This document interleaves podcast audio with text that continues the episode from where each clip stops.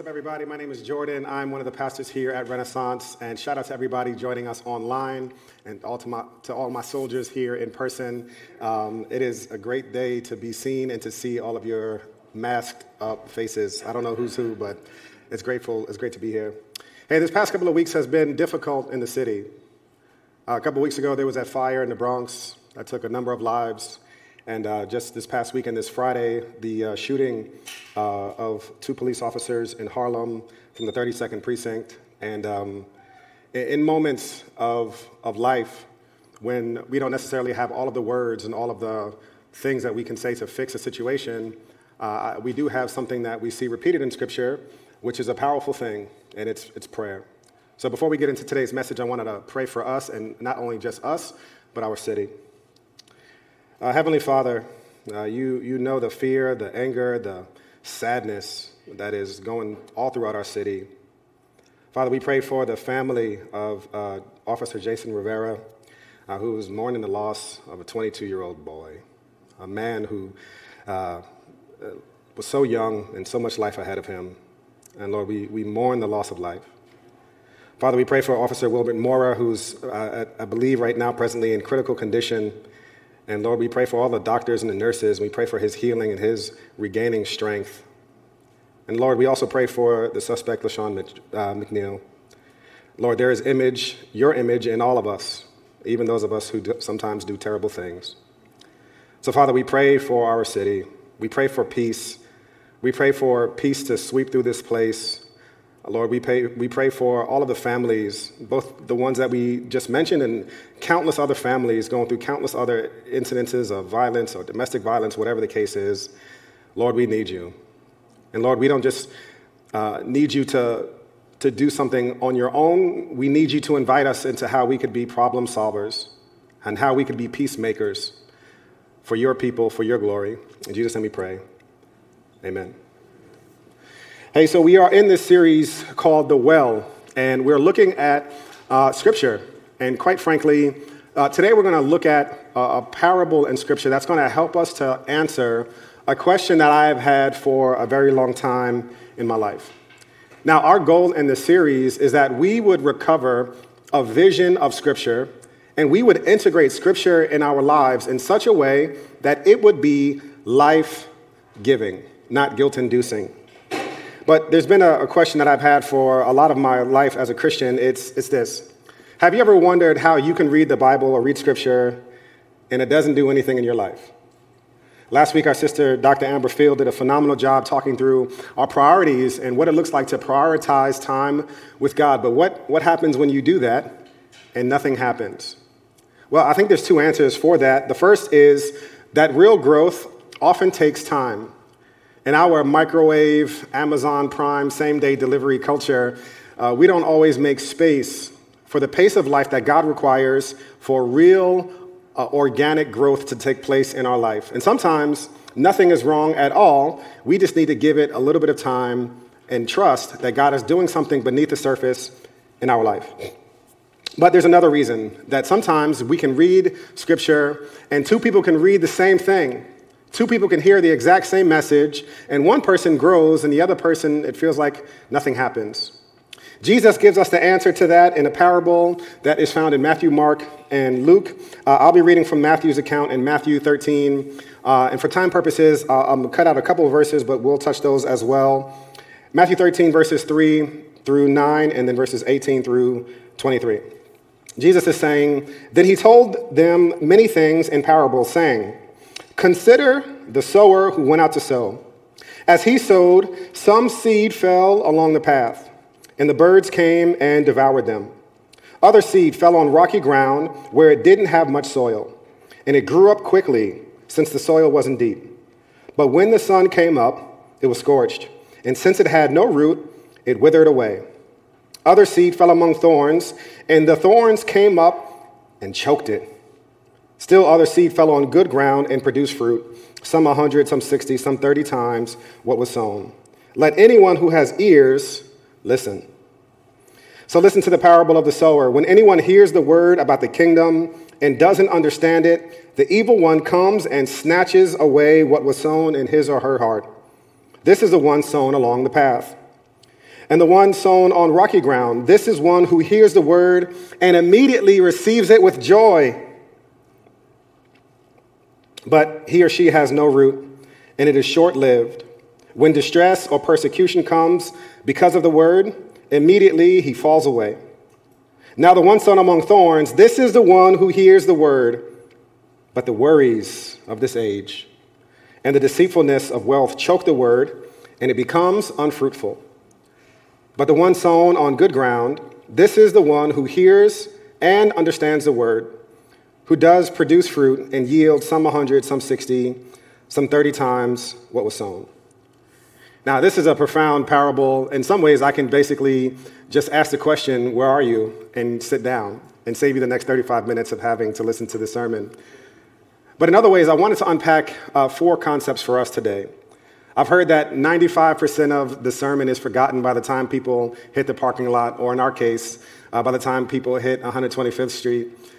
Uh, so you, all you have to remember are four things today the sower, the seed, the enemy, and the soil. Now, this story is fascinating because if you were to read through the New Testament, as I read through it, there is so much that Jesus contextualized the message of God to his congregation. Now, everything in the Bible is written for you. Everything in Scripture is written for you, for your growth, for your encouragement, for your challenging, but nothing was written to us. Nothing was written to a, a, group of people in the middle of a panini in 2022. But everything was written for us and for our growth.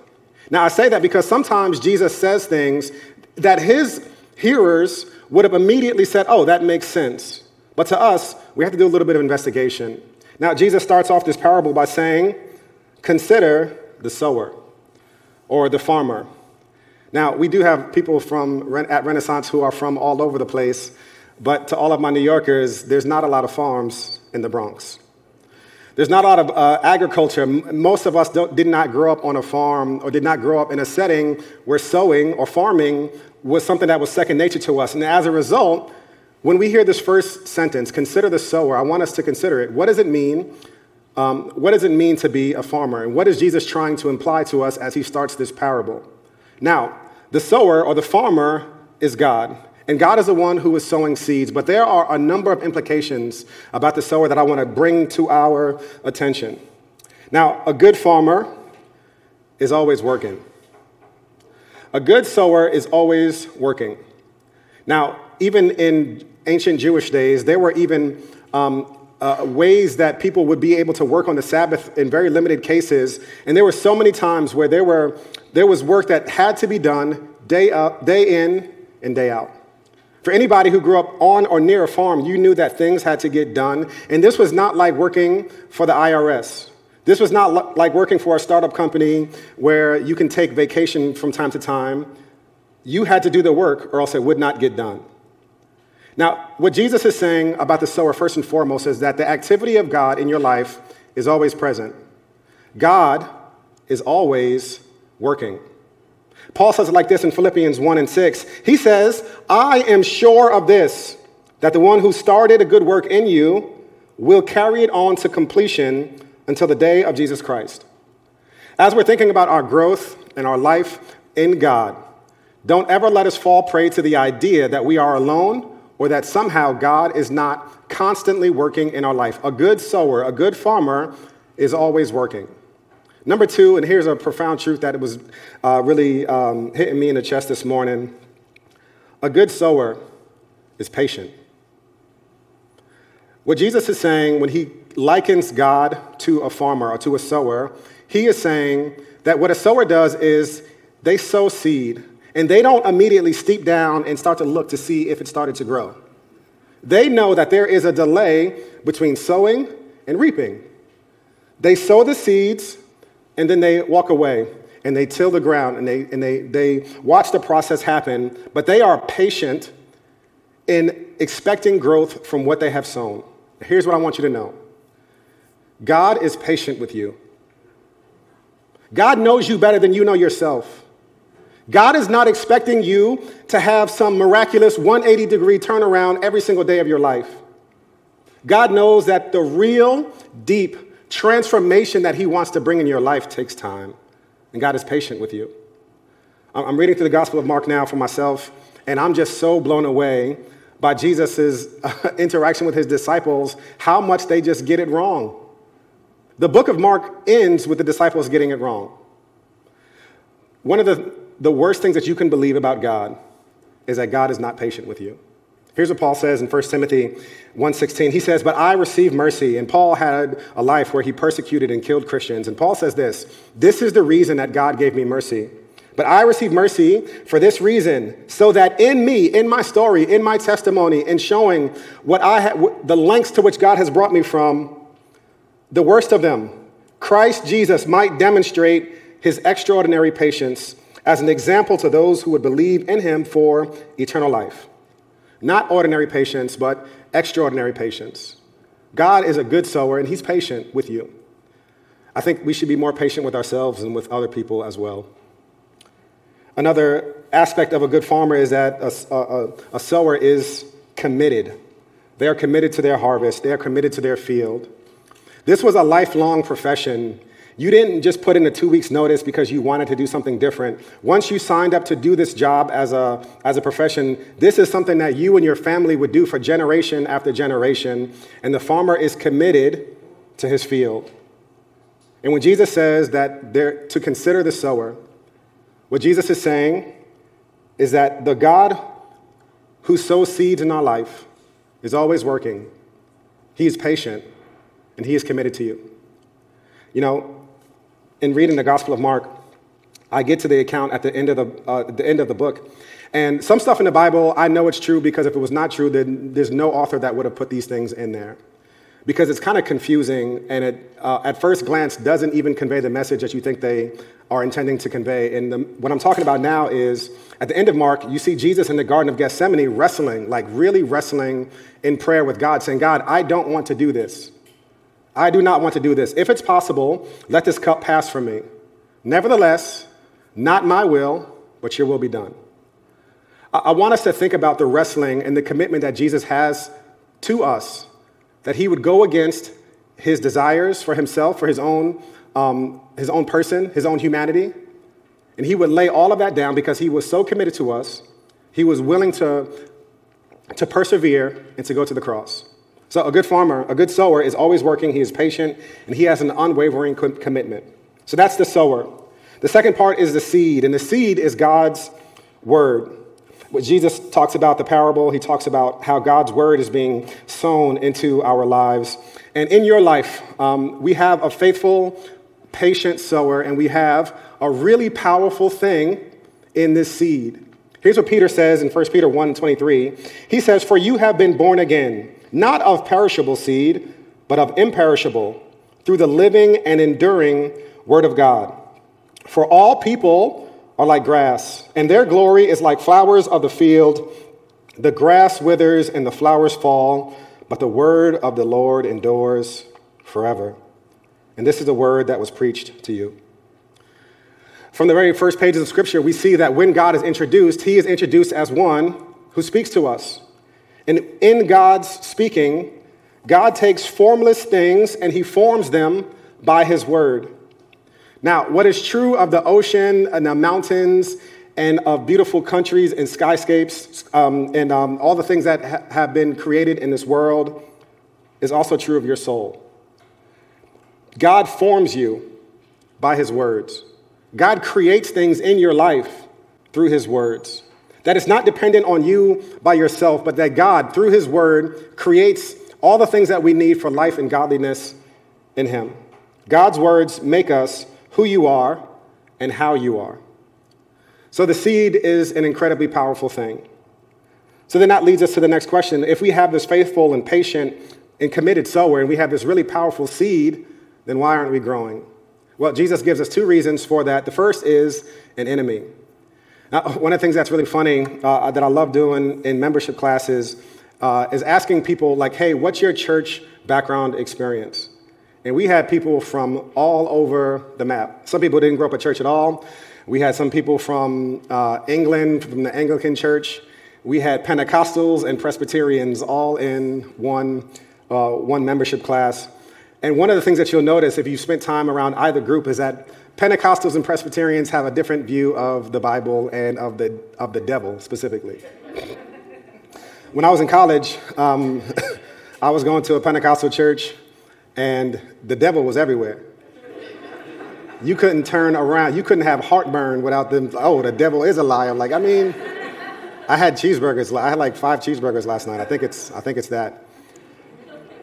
And one group tends to be on the side of things that everything there's a devil, and they kind of over spiritualize everything. That they don't, they won't even let you watch Encanto without saying there's demons there. I'm like, come on, y'all. Encanto had me crying. That joint is, that was a good message. Send the emails about that to Lester. Um,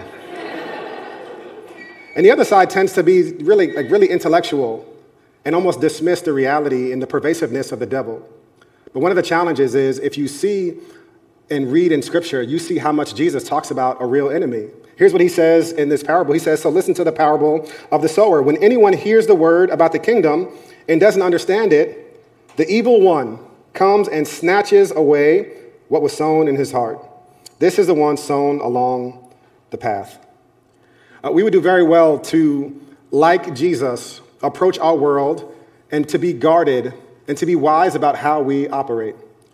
Now, one of the best ways that I know how to explain this is well, how does it work if, if Jesus truly is victorious, if God truly is all powerful and that he that nothing could stand against him then why would it be that we would have to navigate and deal with the devil or the evil one? It's because we live in the already but the not yet. There's a story about a man named howard miller and howard miller was a soldier in the united states army during world war ii uh, in 1945, after years of intense battles, the enemy was defeated and the world began to celebrate. But shockingly, in 1945, this was before uh, cell phones and Twitter, and uh, Howard Miller was at the Rhine River in Europe during World War II, and he was the captain of the 2nd Armored Tank Division. Now, even though officially World War II had come to an end, the German and the German army had officially surrendered, the news of the surrender was traveling slowly, and the terror that had plagued much of the world was over, mostly. One day after the surrender, Howard Miller got up, but the news hadn't gotten to his region yet, and he went outside and he was killed by an enemy sniper. The enemy was defeated, but he was still active. When it comes to understanding spiritual opposition, our enemy is defeated, but he is still active. And we should never approach our life and things like the disciplines, uh, the means of grace that God invites us to without being vigilant and knowing that you being distracted is not just because you need to pay better attention. But we need to invite the Holy Spirit into all the things that we're doing, asking Him to help us in our life. So, we have this amazing farmer who is committed and patient with us. We have this powerful seed. We have this enemy that wants to distract us and meddle and take away what God is doing. And here's where the crux of the passage gets to it's the soil. Jesus wanted to reveal something about our human heart in our, in our response to the Word of God. In other words, Jesus gives us four different examples of how your heart will respond to the Word of God, the words of God spoken to us. Now, up front, I don't think it's possible to read this scripture well without asking yourself honestly and fully, Lord, where am I? I want us to take this as an invitation to say, Lord, please show me where I am, because where I am is not where you want me to, is where you want to leave me. Grace, as profound as it is, meets you where you are, but it doesn't leave you where you are. So, wherever you find yourself in this today, hear this as an invitation from Jesus himself to move forward in, in your life. So, Jesus starts off this parable. He says, Listen to this parable of the sower. When anyone hears the word about the kingdom and doesn't understand it, the evil one comes and snatches away what was sown in his heart. This is the one sown along the path. Now, in a very uncultivated and dry Israel, uh, there were paths that were beaten down and they were hard, hardened by the sun and the wind and the feet of people and animals, so that whenever there was seed falling on top of it, it would never make its way down far enough to be able to do anything. Now, I don't have a green thumb by any stretch of the imagination, but I know enough to know that in order for seed to produce anything, it needs to first be buried so that the process can take place beneath the surface. Jesus says the first path is a hardened path. And if your heart is hard, it doesn't matter how patient the sower is. It doesn't matter how powerful the seed is. The enemy can just come and snatch it away. Now, there's a couple of things that can harden us, and both of them require a great deal of courage. Courage to be honest, courage to go inward a little bit, courage to confess, courage to look at yourself in the mirror, courage to invite God into our lives in ways that we never thought we would even give Him access. I think in my own life, I think the two ways that I have experienced hardening is by what other people have done to me and by the things that I myself was doing. Now, there was a, a time uh, a number of years ago when I was, when I first got ordained actually, and there was so much drama and craziness going on at the church that I was going to. There was so much corruption, and man, it was just so bad. And the pastor really did a lot of hurtful things to me and to other people. And as a result of it, I probably endured the most dry time of my life. I was hardened. I was going to Bedside Baptist before there was online options. Um, uh, I stopped going around Christians. I was one of those people that said, "Oh, well, I love Jesus. I just don't. I just don't really bang with the church." And many of you have been there. Some of you are there right now. In the next number of months and years, I was around Scripture a lot, but my heart was just hardened. I was so hurt. And here's the thing about that process that hardened me. I was hurt by what had by what happened, but I wasn't willing to actually examine my life or what about that thing made me so uncomfortable. I wasn't willing to go inward. There are some things that have been done to you, and the main reason we talk about emotional health a lot here at Renaissance uh, is because your spiritual growth is oftentimes tied to your emotional health. Your willingness to confront things, not the things that you have done, but the things that have been done to you. Because left alone, the trampling of other people on your heart will harden you. And by God's grace, we can recover the softness, but not until we're willing to face what's happened. Another piece that hardens us, and has certainly hardened me in my life, has been something that we see in Hebrews 3 and um, 13. It says, But encourage one another daily, as long as it is called today, so that none of you may be hardened by sin's deceitfulness. What the author of Hebrews is saying is that every single time we give in to temptation, Eventually, our hearts are hardened by the deceitfulness of sin. Now, to be deceived is to accept something that is false as true.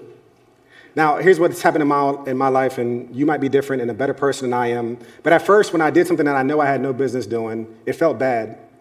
And then I got tired of feeling bad about something, so then I started to change my beliefs to match my behavior. And here's what the scripture in Hebrews is telling us. Eventually, you will change your beliefs, not because you heard some argument, not because something else, you watched some video on YouTube, but because our beliefs will, our behavior will affect our beliefs. And one of the ways that we become hardened over time and resistant to God's truth, listen to this, we become resistant to God's truth so that it can't penetrate our hearts is when we, we have this patterns of unrepentant, sinful behavior in our life. And here's what I'm saying it takes the courage. I know you're not here today just for the sake of being here. I know you're not watching online just for the heck of it. It takes a, a, a, enormous amounts of courage to confess and to be honest about where you are. One of the greatest things that you can do if you start to sense the invitation of the Holy Spirit to confess something is to do that thing. Don't theorize, what about this, what about that? No. One step of obedience is better than a thousand Bible studies. If you have something in your life that you would love for a pastor or a church leader to walk with you through, here's the invitation. Reply to any Friday email, and one of our pastors will come, uh, will, will reach back to you. Info at Renaissance NYC, Grace at Renaissance NYC, Jordan at Renaissance NYC. Email us, reach out. Nothing would give us more pleasure than to walk with you, to give you an opportunity to put your courage in action. Don't leave this place today uh, exactly where you are. Don't leave resolved just to just have it you and God. No, uh, we'll, we'll see later on. God is inviting us to not just have it between us and Him, but between us and other people. That's where real, true freedom happens. So the first uh, ground that Jesus says won't produce any fruit at all is this hardened path. The second soil is shallow ground. It says, And the one sown on rocky ground, this is the one who hears the word and immediately receives it with joy. But he has no root and is short lived. When distress or persecution comes because of the word, immediately he falls away. I kind of felt like Jesus was taking a shot at me on this one. I'm not going to front. I'm like, all right, Jesus, this one, you came from my neck on this one a little bit. It says, when you first hear the word, you're hype. Yo, Pastor, you were preaching today. This was amazing. Yo, I, I, sat down, I read this. This was, this was right on time. God met me exactly where I was. And Jesus says, But because you have no root, when distress or persecution comes because of this word, we fall away. Now, this is a very humbling thing. Jesus is saying that the litmus test for our receptivity to the word is not spontaneous or momentary joy. The litmus test is later outside of the room when hardships and difficulties and persecutions drive us beyond our strength. Then what are we going to do with that word? Are we going to hold on to it? But whenever I get excited about something, I, I ask myself this question Lord, do I have deep enough roots for this word to take root in my heart? So the second soil is one that has shallow roots. The third soil is one, uh, says, Now the one sown among thorns. This is the one who hears the word, but Jesus says this, but the worries of this age and the deceitfulness of wealth, it chokes the word and it becomes unfruitful. Now, this is a fascinating aspect because this soil right here is really good. There's deep enough roots. It, it would allow a plant to go and to grow. It's so good because there's other stuff growing around it. My brother growing up, my parents didn't like his friends. Sorry, I apologize to all his friends watching right now. They used to call his friends weeds because they were like, and what a weed would do is it would choke the life out of a good plant. Just by being in proximity to it, it takes away the life source from the plant that you want to grow and diverts that vitality into things that you don't want growing. And Jesus says there are two things in here. One are the worries of this age. And what Jesus is saying is this the things that you are constantly worrying about, the things that are dominating your attention, they are taking God's word and they're choking it that there is this vitality, there is this life source that is running through, and it is diverting. Instead of all of that going towards your growth and deepening your walk and your trust and your commitment to God, it's spreading it out. It's spreading it out between God and what God has called you to do, what God hopes for you in your life, what God envisions that your life is becoming. And God, I don't know what this month is going to look like financially. I don't know what my relationship status is going to look like. I don't know about this decision, this job, this whatever it is. Now, in all of the things that, you know, I, have talked about worry at, at, at length, and I, I have a very vivid imagination when it comes to worry. And this is probably one that I am most confronted with today as I read this scripture is I don't want God's word in my life to be choked out because I'm worrying about a bunch of things. Jesus says in Matthew 6, which one of you by worrying can add a single hour to your life? Like who here has done it? Who here has said, you know what? Man, I had so many things that were going wrong, and you know what fixed it? Worrying. It's never happened. Jesus says that worrying is completely unhelpful. And here's what I do practically every time I find myself worrying and I, I, find myself just writing the script of things that might happen. I tell myself, Jordan, you are chasing after the wind. As it says in Ecclesiastes 4, I am chasing after the wind. I will never catch the wind. It moves in so many different directions. The same thing is true of your worry. You worrying is you chasing after the wind. And I repeat that scripture to myself to stop me from worrying. Now, whether it is a hardened path, or whether it is shallow roots, or if it is uh, weeds uh, that choke the word, competing interests, things that are choking out the fruitfulness of what God wants to do and hopes to see to become uh, Jesus talks about then the, the fourth soil. The fourth soil is the one on good ground, and we see it in verse 23. But the one sown on good ground, this is the one who hears and understands the word, who produces fruit and yields some 100, some 60, some 30 times what was sown. So the million dollar question is then where, where are we and how do we get to become good soil? Now, soil in and of itself cannot um, fix itself. We need an intervention from the outside to do something in our hearts. And as I was thinking and praying through this word today uh, and what it is that God is calling us to do with this word, I, I think depending on where you are, I hope one of these things applies to you. The first I want us to be doing is to inspect and to ask ourselves, where are we? Where am I? Where are you? In Genesis, after Adam and Eve had, had sinned, God comes after them and says, Adam, where are you? It wasn't because God didn't know where Adam was. God is everywhere. God knew fully where Adam was. He wanted Adam to be thinking about where he was. I hope that question also pierces your heart today.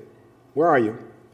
The first invitation for us to do today is to inspect our lives and say, Lord, where am I? Am I hardened by either what's been done to me and I'm unwilling to face that, or am I hardened by the things that I myself am, am doing? The second thing we need to do uh, actually, back to inspect. David prays his prayer in Psalm. He says, Search me, Lord. Search me. Show me any wicked way in me, and lead me in the path uh, of everlasting life. So, one, number one, we need to inspect. And again, we, I don't want you doing that by yourself because the second thing I think we really need to be doing is to connect and make sure we are connected to other people. Uh, one of the things that my wife and I love to do especially in pre panorama days, is uh, go to national parks and travel. And uh, we've gone to a number of national parks already.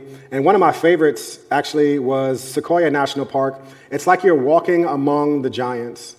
And one of the most profound things about the sequoias is that they are like almost indestructible. That there could be forest fires, there could be anything happening, and they will live for hundreds and hundreds of years and grow to these great lengths. And the key to the sequoia strength is not in the depth of their root, it's in the connectedness of their roots. The key to these giants is not in their roots going down 100 feet, it's in their roots being deeply interwoven and connected to other sequoias. In other words, there is no such thing as a giant sequoia by itself. There is a giant sequoia forest where these sequoias rely on each other. Their roots interlock and interlace, and they keep each other strong when one may or may not have the strength in and of itself. If we are to have deep roots, roots that can endure, roots that can withstand obstacles, hardship coming our way, we gotta be connected in real ways. Now, I know there are some people who come to Renaissance, and this is your first time at church in a long time, and you're, you're, it's not easy for you to open up to other people and you've been hurt before in church, and I don't want to minimize that. But here's what I want you to do. In a week or so, we're going to have our registration for our DNA groups opening back up. And when those registrations open back up, I want everybody to sign up to make sure you are deeply connected. There need to be people who know exactly where you are. And what you are processing in your own life never needs to be processed by yourself, but processed with other people who know exactly where you are and can encourage you can correct you, can uh, pray for you. What does James say? The, um, Confess your sins one to another, because the prayers of a righteous person availeth much.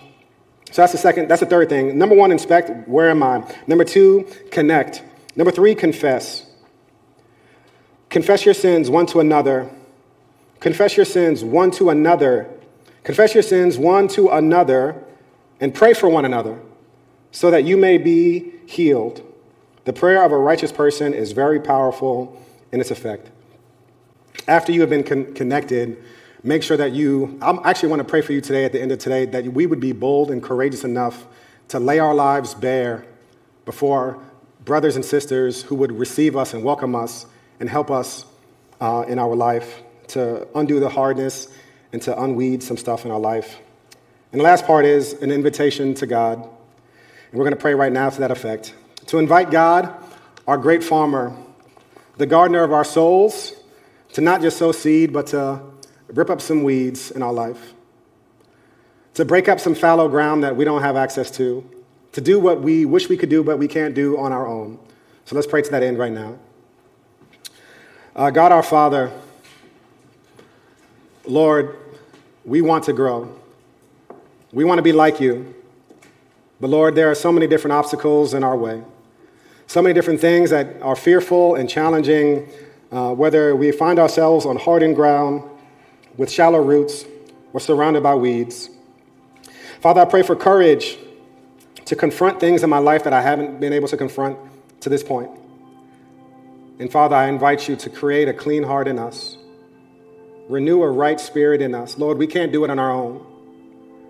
Lord, through the power of your Holy Spirit, break up the hardened ground, deepen our lives, give us courage to confess, and heal us from all that plagues us. In Jesus' name we pray. Amen.